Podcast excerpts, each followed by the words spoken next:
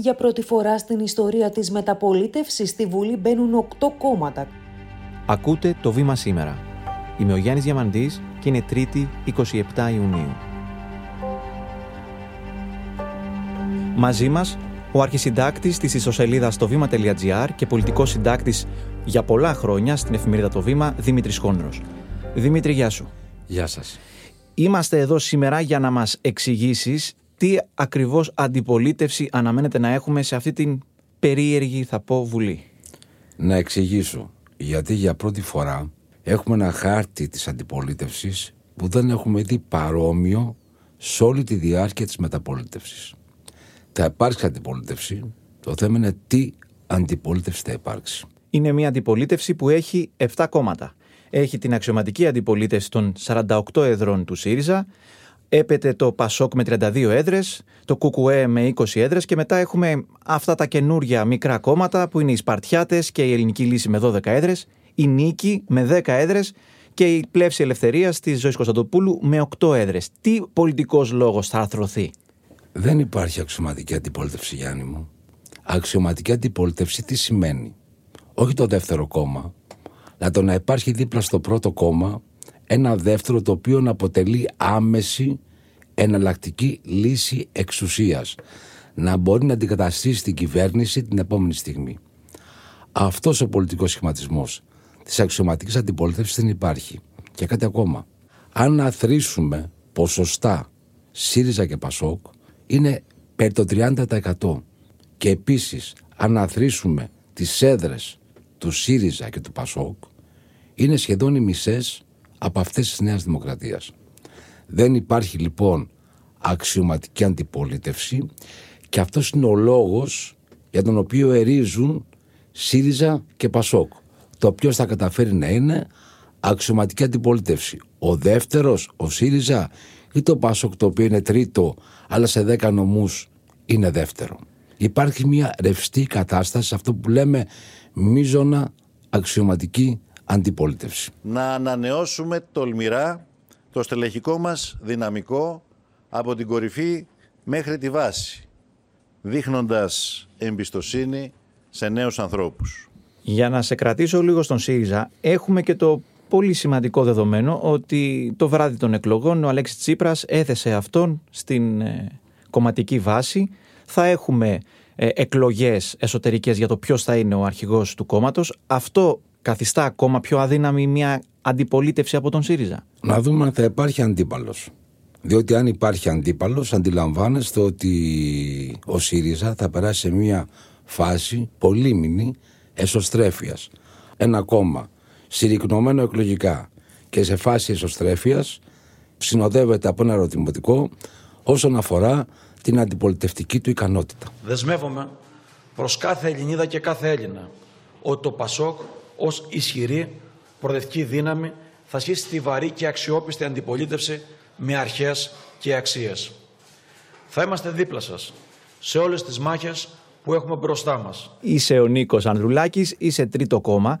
Πού στοχεύεις τώρα περισσότερο, πού στρέφεται η προσοχή σου, στο να χτυπήσεις τον Πρωθυπουργό Κυριάκο Μητσοτάκη, τη Νέα Δημοκρατία που είναι κυβέρνηση, ή τον πιο κοντινό σου αντίπαλο, διεκδικώντας τη θέση του ως αξιωματική αντιπολίτευση. Και μιλάω για τον ΣΥΡΙΖΑ και τον Αλέξη Τσίπρα. Νομίζω ότι ο κ. Ανδρουλάκης δεν θα πρέπει να κοιτάξει έξω από τη Χαριλάου Τρικούπη, αλλά μέσα στη Χαριλάου Τρικούπη. Έχει ένα διψήφο ποσοστό, αλλά να ζητά μια δυναμική. Δεν έδειξε μια δυναμική ανόδου.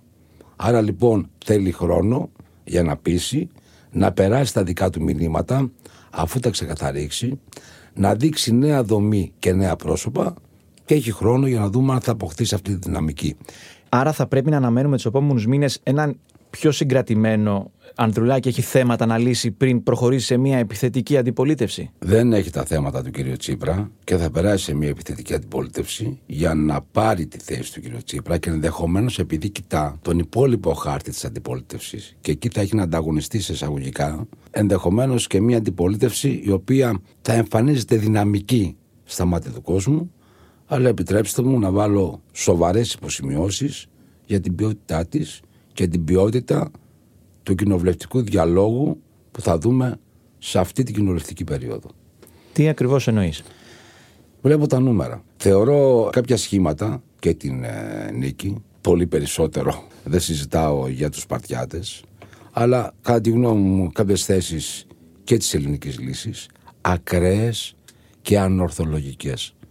Πραγματικά απορώ πως μετά από μια δεκαετία κρίσης, έντασης, τοξικότητας και ενώ φαίνεται ότι πάμε σε μια νέα σελίδα, 665.000 Έλληνες εμπιστεύτηκαν αυτά τα ακραία ανορθολογικά σχήματα. Υπάρχει και ο ισχυρισμός ότι οι ψηφοφόροι αυτών των κομμάτων δεν είναι ακροδεξιοί ή φασίστες ιδεολογικά, απλά στηρίζουν ένα αντισυστημικό κόμμα. Εγώ έκανα λόγο για ακραία και ανορθολογικά σχήματα. Αν δείτε την εκλογική πελατεία των κομμάτων αυτών, θα βρείτε τους αντιεμβολιαστές, θα βρείτε διάφορους συνομισιολόγους, θα δείτε ανθρώπους που λένε ότι η γη είναι επίπεδη και δεν είναι στρογγυλή και τέτοια πράγματα μιλάμε.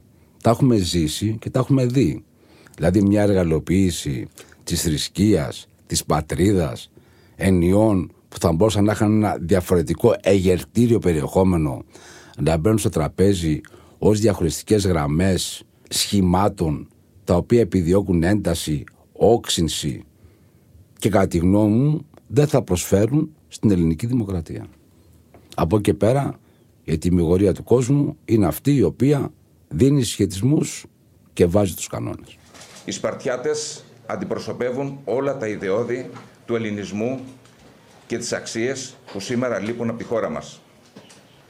Οι Σπαρτιάτες έρχονται όχι για να διχάσουν, έρχονται για να ενώσουν.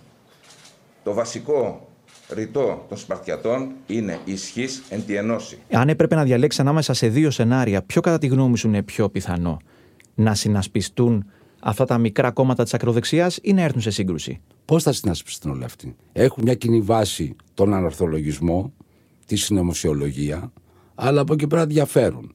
Άλλος είναι με τον Πούτιν, άλλος είναι ενάντια στον Πούτιν. Άλλος είναι με τον Χριστό, άλλος είναι με τον Δία. Επιστρέφουμε σε 30 δευτερόλεπτα μετά το μήνυμα που ακολουθεί. Το βήμα που εμπιστεύεσαι. Καθημερινά στην οθόνη σου. Έγκυρες ειδήσεις από αξιόπιστες πηγές. Πολιτικές αναλύσεις και γνώμες από δυνατές υπογραφές. Διπλωματία και διεθνές περιβάλλον. Πολιτισμός του σήμερα και τάσεις του αύριο. Οικονομία και ανάπτυξη. Podcasts που εξηγούν τις ειδήσεις. Νέες εποχές με τεχνολογία και επιστήμη. Το βήμα.gr. Το δικό σου βήμα κάθε μέρα. Ο ρόλος του Κομμουνιστικού Κόμματος Ελλάδος που ενισχύθηκε. Πιστεύεις θα πρέπει ή θα είναι διαφορετικός ή θα μείνει στην ασφαλή γραμμή που ακολουθεί τόσα χρόνια; Νομίζω ότι από το Κομμουνιστικό Κόμμα δεν θα πρέπει να περιμένουμε εκπλήξεις ό,τι αφορά και τον αντιπολιτευτικό του λόγο και την αντιπολιτευτική του δράση. Εννοείται ότι δεν συγκαταλέγω το Κομμουνιστικό Κόμμα σε ακραίες και νορθολογικέ φωνές να κάνω αυτή τη διευκρίνηση. Πλεύση Ελευθερίας Ζωή Κωνσταντοπούλου. Θα είμαι η υπεράσπιση των πολιτών και αν είμαστε 8 ή 9 βουλευτές, εγώ κάνω για 100 και οι υπόλοιποι και οι υπόλοιποι κάνουν ο καθένας τους για άλλους 20. Θέλω να πω ότι η υπερβολή καμιά φορά χρησιμοποιείται ως σχήμα λόγου και ως χιούμορ. Καμιά φορά δείχνει διαθέσεις. Και το δικό μου το ζήτημα, έχοντας μια προϊστορία του λόγου και του τρόπου εκφοράς του λόγου αυτού από την κυρία Κωνσταντοπούλου, πραγματικά βάζει ένα ερώτημα αν θα έχουμε αντιπολίτευση ουσίας ή αντιπολίτευση η οποία θα υπηρετεί θεατρικά χαρακτηριστικά. Σε έβαλα λίγο πριν στη θέση του Νίκου Ανδρουλάκη, σε βάζω τώρα και στη θέση του Πρωθυπουργού Κυριάκου Μητσοτάκη. Έχεις λόγους να ανησυχείς ή να μένεις λίγο ήσυχος ότι μέσα στον όλο αυτόν τον οριμαγδό απόψεων, ορθολογικών και ανορθολογικών, εσύ θα μπορέσεις να κάνεις τη δουλειά σου όπως εσύ πιστεύεις ότι είναι αυτή; Αυτό το οποίο θα με προβλημάτιζε αν ήμουν στη θέση του Πρωθυπουργού είναι αυτό που επισημαίνουμε στο βήμα, ότι θα είμαι επικεφαλής μιας κυβέρνησης χωρίς περίοδο χάριτος διότι θεωρείται αυτή η κυβέρνηση συνέχεια της προηγούμενης. Άρα, οποιοδήποτε λάθος γίνει, θα έρθουν να προσταθούν σε αυτό και τα προηγούμενα. Δημήτρη Χόνδρε, σε ευχαριστούμε πολύ. Και εγώ ευχαριστώ. Είμαι ο Γιάννης Διαμαντής και κάθε μέρα σας παρουσιάζουμε ένα θέμα με τη βοήθεια των δημοσιογράφων του Βήματος και έμπειρων αναλυτών. Ευχαριστούμε που μας ακούσατε.